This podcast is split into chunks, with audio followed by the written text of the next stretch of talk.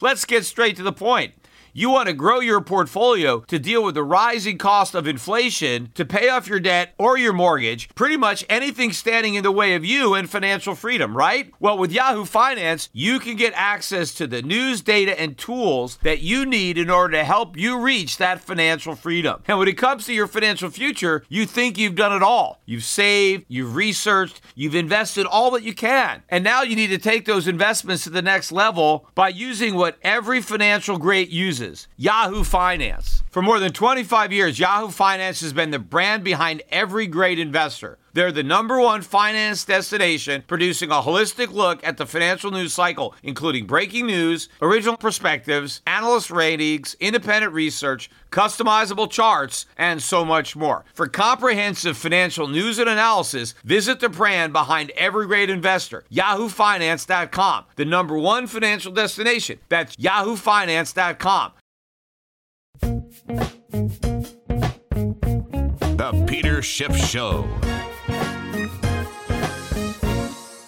Well, it's been a while, I think, since I recorded my last podcast. I was out of town. I was in Las Vegas for several days for Freedom Fest. And then after that, I went up to Vancouver for a one day gold conference. And, you know, sometimes when I'm traveling, I do do a podcast. And of course, whenever I do, everybody is critical of the audio because I have to use a traveling mic. And I did have the mic with me. And I thought about trying to do a podcast, but I was quite busy. And it didn't seem like there was any earth shattering news that really, oh, I got to do a podcast about that. Uh, so instead, I'm just uh, going to do this this podcast today. Now that I'm back in the studio and we have the top quality audio equipment that that I normally use. You know, one of the things I wanted to discuss I, I was reading this this uh, I guess a discussion about me on the Kitco website, and I think it was prompted. I did an interview with Kitco when I was at Freedom Fest, and you can see that interview on my YouTube channel. So if you didn't watch it, you could check it out. I think we got about 20,000 views so far on it. So a number of you have already watched that interview. But, you know, it was a typical interview about the price of gold. But I did talk a little politics uh, on that interview. Uh, but I think it was that interview that prompted this discussion about Peter Schiff. And of course, whenever there's a discussion about me, it turns into a, an argument between the Peter Schiff bashers who talk about how wrong I've been and how little I know, and they don't even know why anybody bothers to follow me because I'm the worst forecaster, I'm the worst investor, you know. And then you do get some Peter Schiff supporters who, no, he's a good guy, you know. I've followed him for a long time. He gets a lot, a lot of stuff right, and so you get, you know, you get back and forth. But I just thought I would interject a little bit because I thought one in particular part of it uh, was, was quite amusing. Although normally, right, when people criticize me, they always want to go back and they want to find a forecast that I made that that didn't turn out. And of course, I never claim to be infallible. I mean, when you make a lot of forecasts and a lot of projections, they don't all turn out to be right. I mean, nobody is 100% right on anything that they say, right? The key is are you more are you right more often than you're wrong, right? And when you're wrong, you know, do you change your mind? Uh, when when when the circumstances or the facts change, which is something that I do. But they'll always go back and they'll say, "Oh, here's a quote from years ago, five years ago, and Peter Schiff said interest rates would go up, and look, they're down." Yes, you know, there are a lot of people that had expected rates to go up. I didn't realize that the bond bubble would get this big years ago. Who thought that then we'd have half the uh, sovereign debt trading for negative yields four or five years ago? Very few people envisioned that, but it happened.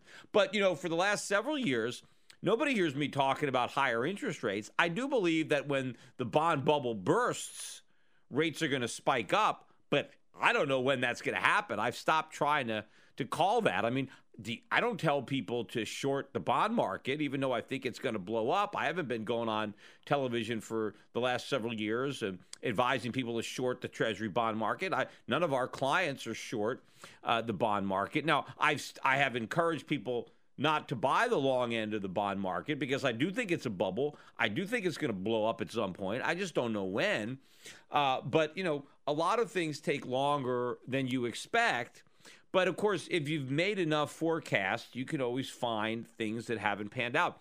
But what these people always do is they overlook the overwhelming number of things that I've spoke about or written about that have in fact already come true. You know, one of the the forecasts I think a lot of people used to make fun of me for was this forecast I made on the show called Southland Today. And if you haven't watched that, I put that up on the internet years ago. It's up there. It's a 2002 interview that I did. And in fact, some of you, if you actually watch that clip, you'll recognize that a lot of the things that I said in that interview were used to form the the introduction to the old Wall Street Unspun, which was the precursor to the Peter Schiff Show, which was my weekly radio show that I did on shortwave and the internet every Wednesday night. And a lot of the things that I said in the intro for that were lifted from the 2002 Southland Today interview. But during that interview, I said that I thought the Dow Jones would go down to 4,000. And I forget what I said about the NASDAQ, maybe 500. I mean, it was some really low number. Of course, the market was much higher than that when I made the forecast. And now, of course, people will go back and look at that and say, ah, Peter Schiff, you know, what an idiot. He said Dow 4,000, and look, it said 17,000. You see, he was wrong. now, of course, a lot happened between 2002 and now. And in fact, what did happen is that after I did that interview, the market fell precipitously. I think the Dow did drop another 25, 30%. The NASDAQ maybe even more, right? So the market was in the process of falling, and I thought it would, you know, fall a lot more than it ultimately did. But what happened between that interview and the time that the market turned around was Alan Greenspan slashed interest rates down to 1%. Now, at the time I did the interview, I didn't know he was going to do that, right? I thought Alan Greenspan would be smarter than that. I didn't think he would be that reckless. If Alan Greenspan had not slashed interest rates down, then I think my forecast would have been correct. I think the markets would have gone a lot lower had the Fed not backstopped uh, the, the market and prevented the decline. But once Greenspan did that, I changed. I, I, I didn't keep saying the NASDAQ would go to 4,000. I, I reversed and I became bullish. And I became bullish when the market was still quite a bit lower. I think by the time I got bullish on the US stock market, the Dow was still probably 20% or more lower than it was when I did that interview.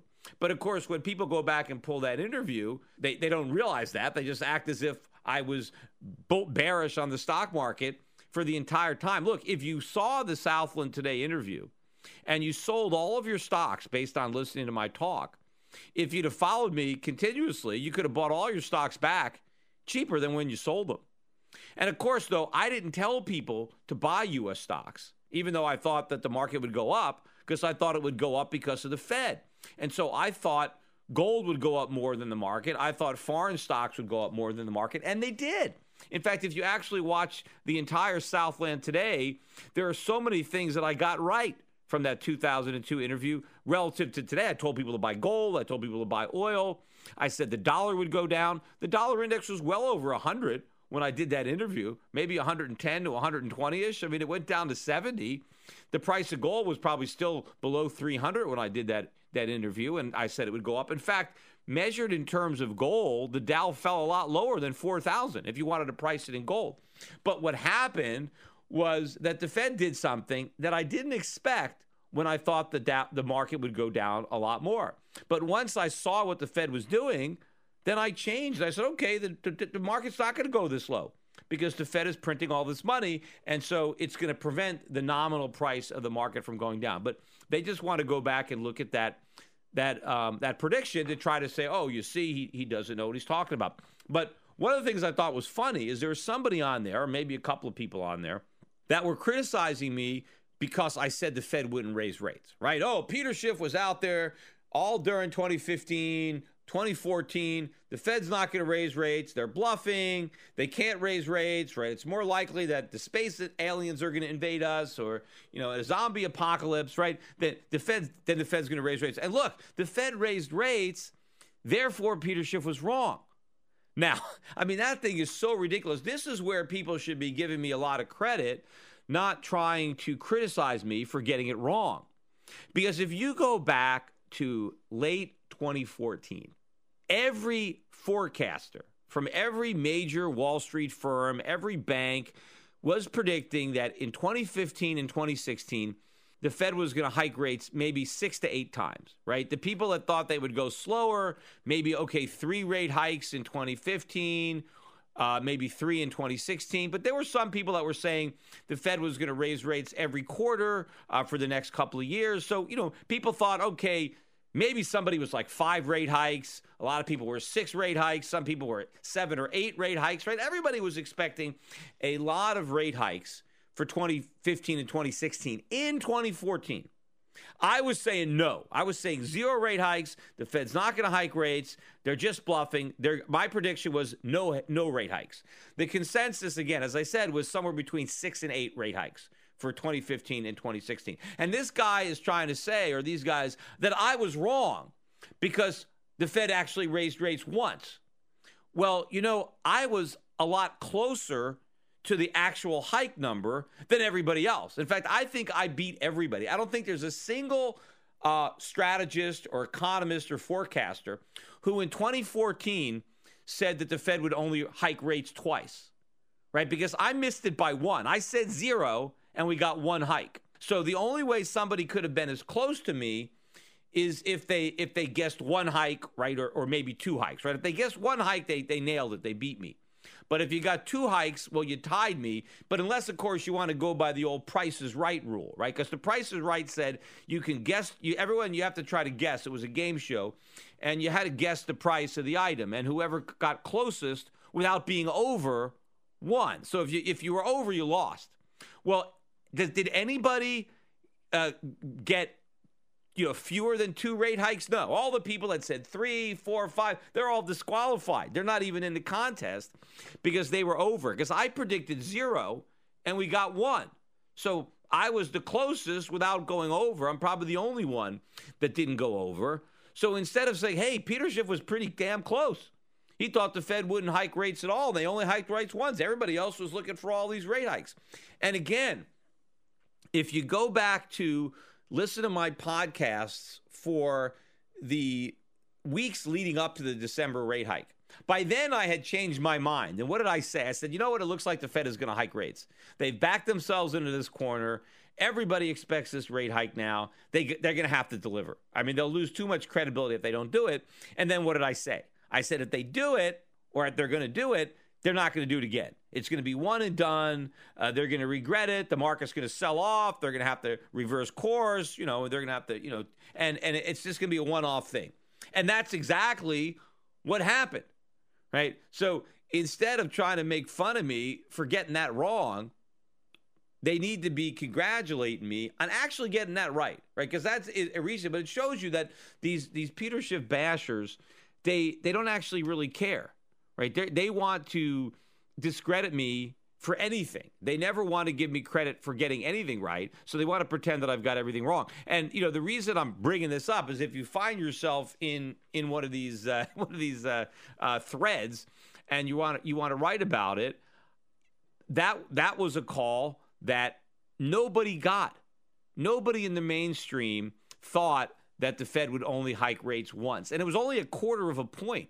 I mean, it's still practically zero. I mean, the difference between zero and 0.25 is is negligible. In fact, rates are still much much lower than the one percent rate that Alan Greenspan reduced rates to uh, to stimulate us from the bursting of the dot com bubble and that that recession. So we still have extremely stimulative, accommodative monetary policy, much more stimulative than anybody other than me uh, was forecasting in 2014. Yet they want to say I'm the one that got it wrong. I got it. I was closer to getting it right than just about anybody else. In fact, even a lot of the other bears, and I had arguments with the bears, they still expected the Fed to raise rates two or three more times before they stopped.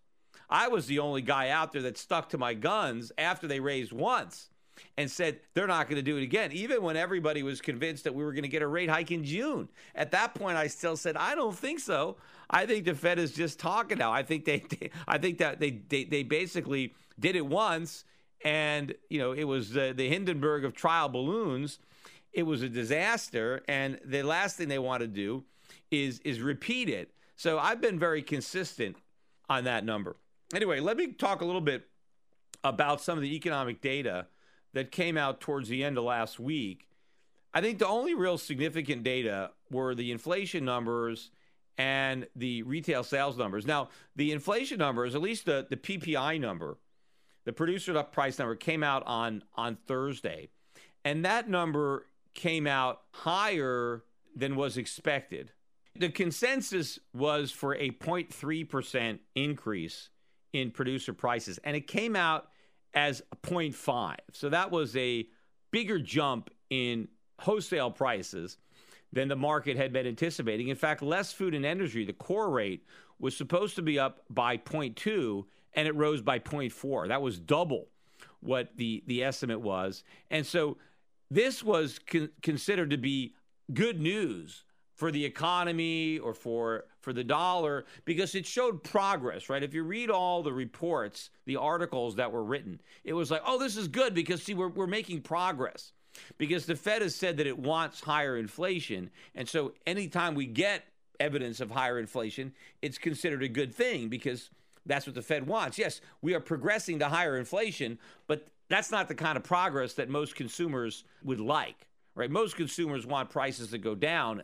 They consider that progress. If prices go up, you know that's that that's that's the wrong direction. Now, when we got the consumer price number though that came out on Friday, that number was a little softer because they were only up 0.2% instead of 0.3. So I guess that was bad news. But the year over year uh, core CPI is now up 2.3%, which is now moving a little bit further above the Fed's so called 2% target. But the hotter than expected producer price number, and I think the creeping up of the year over year core put a bid into the dollar. And I think one of the reasons the dollar was strong was because the idea that we're finally achieving the Fed's goal of higher inflation means that the Fed is going to be raising rates. At least that is the trade, right? Oh, any evidence that of more inflation would cause the dollar to rise or maybe gold to go down uh, because this is going to influence Fed policy. People still haven't figured out yet that it doesn't matter what the inflation numbers are because the Fed isn't going to raise rates based on the CPI or the PPI. It doesn't matter. Just like the Fed allowed the unemployment number to get way below the unemployment rate, way below 6.5%. That was the original line that they drew, right? Oh, 6.5%, then we're going to start hiking rates. Well, obviously that, that wasn't the case. We blew through that. We went even through 5% before they even went a quarter of a point. But that 2% target, I mean, we're going to overshoot that by a much bigger margin than we overshot on the unemployment rate. I don't care how high that CPI goes, as long as the economy is still soft, which I think it will be. And in fact, I think that the increasing consumer prices will act as an economic drag. You know, when the the writers are you know writing their articles about the higher inflation, one of the other reasons that they think that higher prices will prompt rate hikes is because they believe that the rise in prices is a byproduct of a growing economy that this is validation that the economy is good because prices are going up. It's actually the opposite. If the economy was good, prices would be going down because a good economy, a strong economy in the classic sense, is more productive. It means that factories are producing more stuff. And if you're producing more stuff, the supply of stuff is increasing.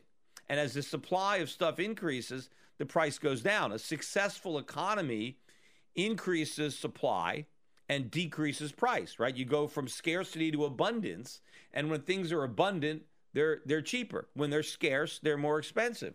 So the fact that prices are rising isn't a sign of economic strength, though they, they pretend it is. They say, well, because it shows that demand is going up.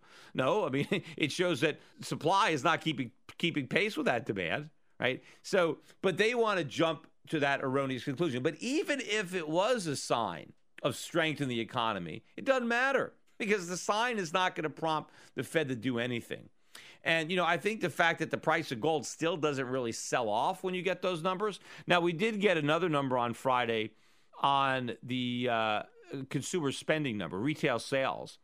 And that came in stronger than expected by, by quite a bit. And I think that also, you know, put a bit in the dollar and was a negative for gold because retail sales were supposed to rise um, by 0.1 and instead they rose by 0.6 although they did revise down the prior month. May was originally reported as up 0.5 and then they revised it to only up 0.2 so in a way it's kind of like a wash although we have no idea what they're going to revise the 0.6 to next month. I mean they could revise it a lot lower than that but again i would just take any real positive sign here on the retail sales front with a grain of salt because I think the trend is clearly towards uh, lower sales. Certainly, if you adjust for rising prices, which retail sales do not.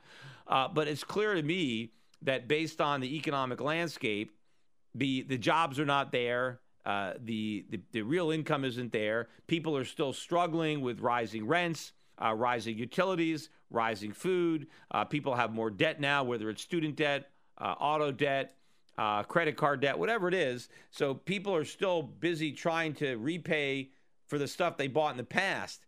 And so they've got to cut back on the stuff they're buying in the present because they still haven't paid for the stuff that they bought in the past that they that they put on their their credit cards or whether it's you know stuff that they bought or some kind of college degree that they paid for. So I expect these numbers to be trending down and the aberrations would be when we get a better than expected number. But then ultimately, whatever better expected number we get could easily be revised down uh, the following month. So, why so many people will react to these particular numbers. But given the fact that we did get some stronger than expected data, and they generally pay more attention to the most recent month rather than the revision, right? Which is probably one of the reasons that you know we get so many revisions because people know well they're they're not going to care about the number after we revise it. But despite all this, yes, the dollar went up, but you know, it did soar and gold went down a bit, but not much. So again, that is showing me just like the reaction to the stronger than expected non-farm payroll number that we got. In fact, it wasn't just a little bit stronger, it was a lot stronger if you just want to go to the headline number the fact that gold initially sold off, but then ended up positive on the day, and the dollar, you know, barely caught a bid on that kind of number shows that the number of people who are buying into this nonsense is getting smaller, right? It's not, you know, everybody hasn't figured it out, far from it. But clearly, there are some people that aren't buying this anymore. There are some people that now realize that the Fed isn't going to hike rates, that even though they claim to be data dependent, the data at this point really doesn't matter. And I've said that all along. The data dependency was all the excuse because based on the data, they never even should have raised rates the first time because the data was getting worse. The data, the data was the best maybe a couple of years. If you just wanted to go by uh, the jobs, the GDP, some of the other economic numbers, the point where the Fed should have raised rates was about a couple of years before their first hike. But of course, even had they done that, right, there are people who say, well, you know, the Fed's mistake was they waited too long to raise rates, right? They should have raised rates sooner. No, the mistake was that they cut rates in the first place. Once they did that, it didn't matter when they raised them. Now, the longer they waited, the worse it was going to be, which is one of the reasons I thought they weren't going to hike, which is why they really didn't. Because had they raised rates two years earlier, we just would have per- burst the bubble two years quicker. That's all. It's not like the Fed would have been able to pull this off, that they had that little window and they missed it. Had they only raised rates a couple of years ago, everything would have been great. No, everything still would have collapsed. It would have just collapsed, you know, two years sooner. Now, the benefit would have been the bubble would have been two years smaller, right? There would have been two years less of debt or whatever by the time, and it still hasn't completely collapsed yet. But all they would have done is accelerated the pain into the future and and so by now things would probably be a lot worse.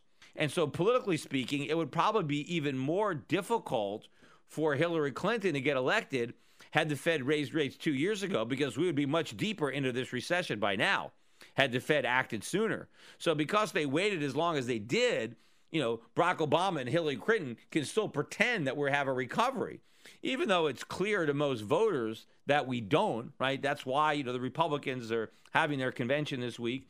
And and that's why Donald Trump got the nomination in the first place, and that's why Bernie Sanders almost beat Hillary Clinton. And in fact, if it wasn't for the minority vote, particularly the African American vote, Sanders would have beat her.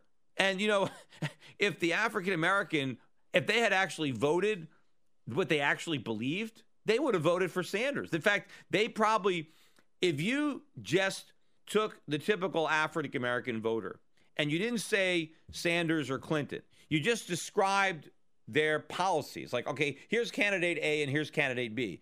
Candidate A is in favor of this, this, this, and this.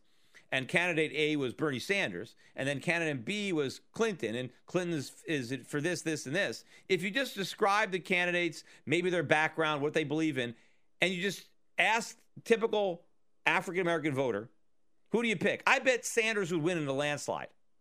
He'd probably get 98% of the, the black vote, right?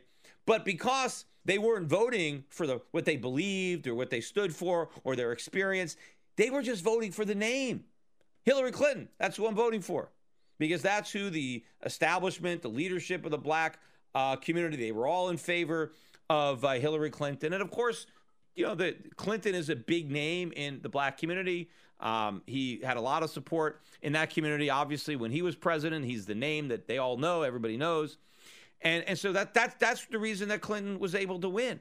But if it if it wasn't for that, Bernie Sanders would would would be the nominee, and that's because of how bad the economy is. And I think a lot of the people that voted for Bernie Sanders got that.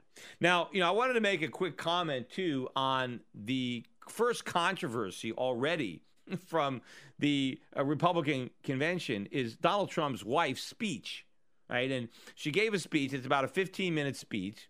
And a couple of minutes of her speech sound very, very familiar to a couple of minutes of the Michelle Obama speech from eight years ago. And some of the, the language is identical, right? So you might find a sentence that's exactly the same, like word for word, but maybe a paragraph is very similar, but not the exact same words, right? Like, you know, you changed a few words so you wouldn't exactly be plagiarizing it, but some of it was was left word for word. And now the question is, oh, you know, why did she plagiarize the speech? And the whole thing is ridiculous because first of all, she didn't write that speech. She had, had she has a speechwriter. So the question is, why did her speechwriter plagiarize the speech that was written by Michelle Obama's speechwriter? Because Michelle didn't write her speech either right? Somebody, some other speechwriter was paid to write that speech. I mean, now apparently, she uh, she gave an interview, uh, Melania Trump, where she said that she wrote the speech herself. Well, there's there's no way. You, think anybody is going to let her write the speech herself? This is like the most important event, right? The, the national convention, millions of people watching. She's speaking on the first night. She's got a really important speech. You think you're just going to let her write it herself? I mean, what, what's her background that she's going to write that speech? I mean, professional politicians don't even write their own speeches. You think Obama writes his own speeches? So why should Donald Trump's wife, right? Who what? She's a former fashion model, so she's qualified to write this big important political speech. Of course, they're going to have somebody else write that speech. Now, do you think she maybe gave some input? Sure, yeah, maybe the speechwriter talked to her to try to get some of her ideas so that he can basically put them down into a into into a speech, a very important speech that was going to be meticulously written, right, to deliver the the message that the campaign wants. That's exactly what happened with Michelle Obama. You think they let Michelle Obama just write her own speech? Of course not. I mean, I'm sure that she rehearsed the speech many times before she read it off the teleprompter.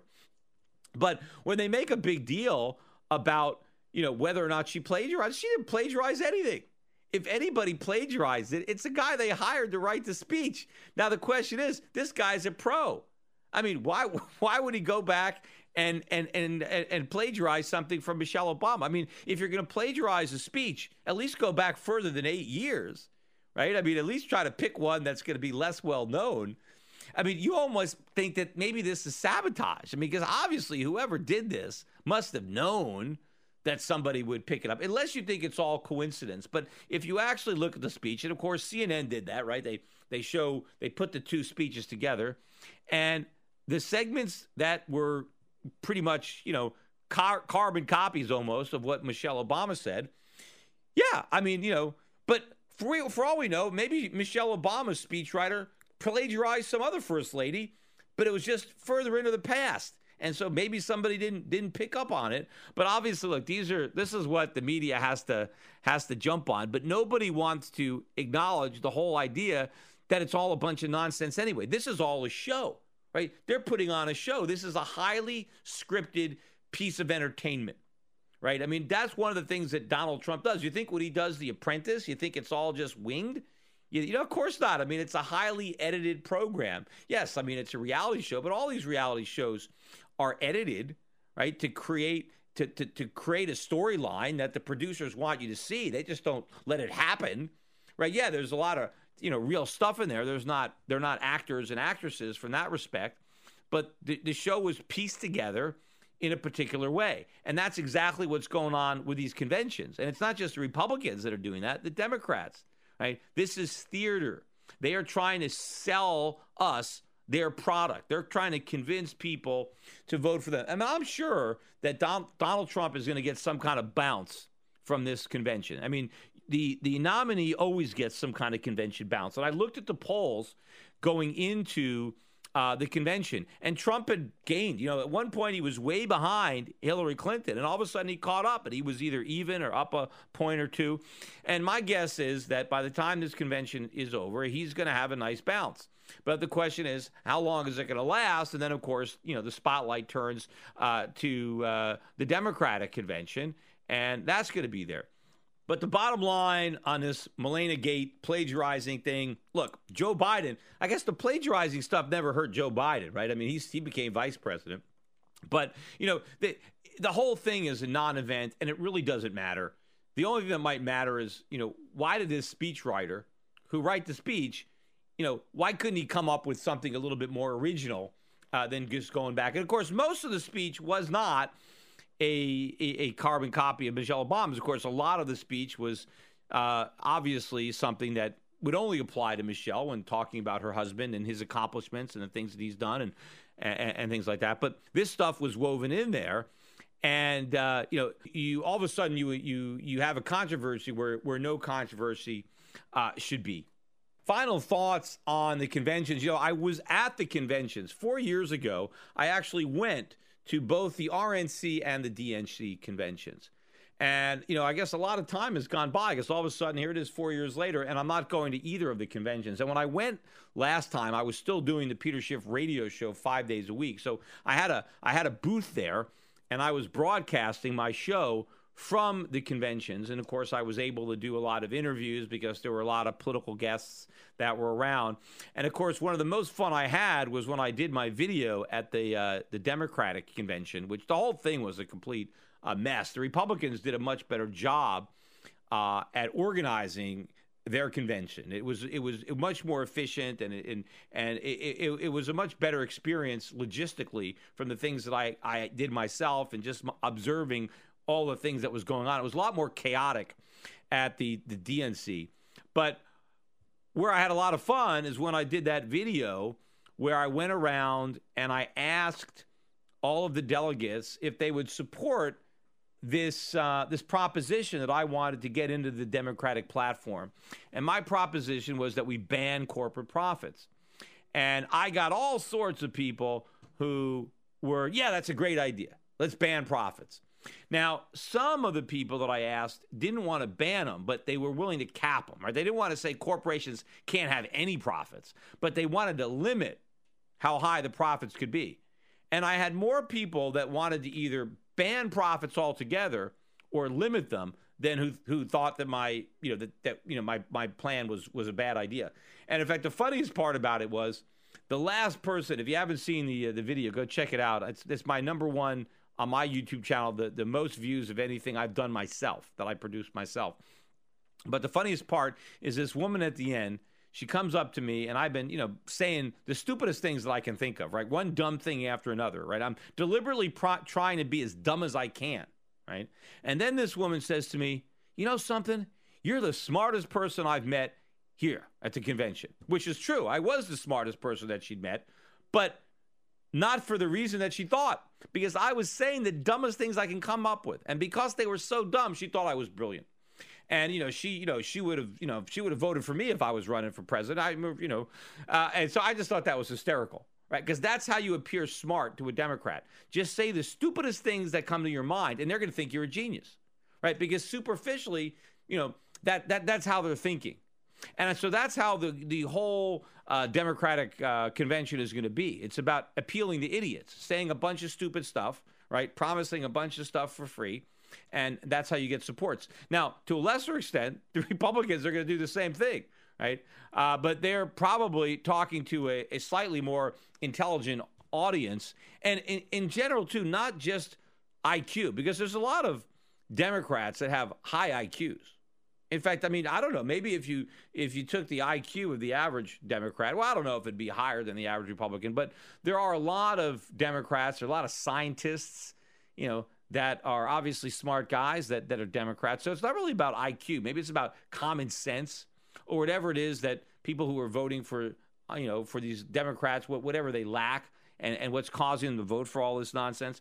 But uh, you know, we're still going to have to a lesser extent, that same type of playing to that low common denominator. In fact, that's one of the reasons that Trump Trump got a lot of support because a lot of the people voting for Trump didn't actually think through a lot of the things he was saying. They were just mad as hell and they didn't want to take it anymore. And Donald Trump was their ticket out. He was the only guy that seemed to get it from the point of view of, you know, their own personal experience. And at least they saw in Donald Trump up something that was different because everybody else in their mind was just another politician and nothing was going to change. And Donald Trump at least looked like something different. And at least I, I, I, still give people credit for at least knowing that we need something different, that we can't just keep doing what we've been doing. And, and so the fact that people voted for Trump for that in fact, I have some clients that voted for Trump. They're smart people, you know, uh, and they just they don't care. They're fed up. And in fact, one of the other things I said that that I like about Trump is that so many people that I don't like hate him. You know, and the fact that so many people don't like him that I don't like, maybe that you know, there's obviously something good about that, right? You have all the, the people on the top of the Republican Party and the Democratic Party, all the mainstream party hacks who I hate, they hate Trump. So it's like the enemy of my enemy is my friend. And I think a lot of people too had that perspective when it comes to Trump. If all these people hate him, he can't be that bad right? Because the guy that all the, the professional politicians love, I mean, I, I mean, I wouldn't want to have anything to do with that guy, right? I mean, imagine what would happen if I if I was running for president. None of the, all these guys would be saying all these horrible things about me, right? Uh, and and that would, you know, that's a good thing, right? You don't want you don't want to be the guy that all the career politicians like, all the career politicians want to support, because they want to keep this this gravy train going. So Trump represents a threat, but the question is it's an unknown threat because you don't really know exactly what a, a Trump presidency is going to be about. But it'll be interesting to at least see how the rest of this convention unfolds. Uh, so we'll stay tuned.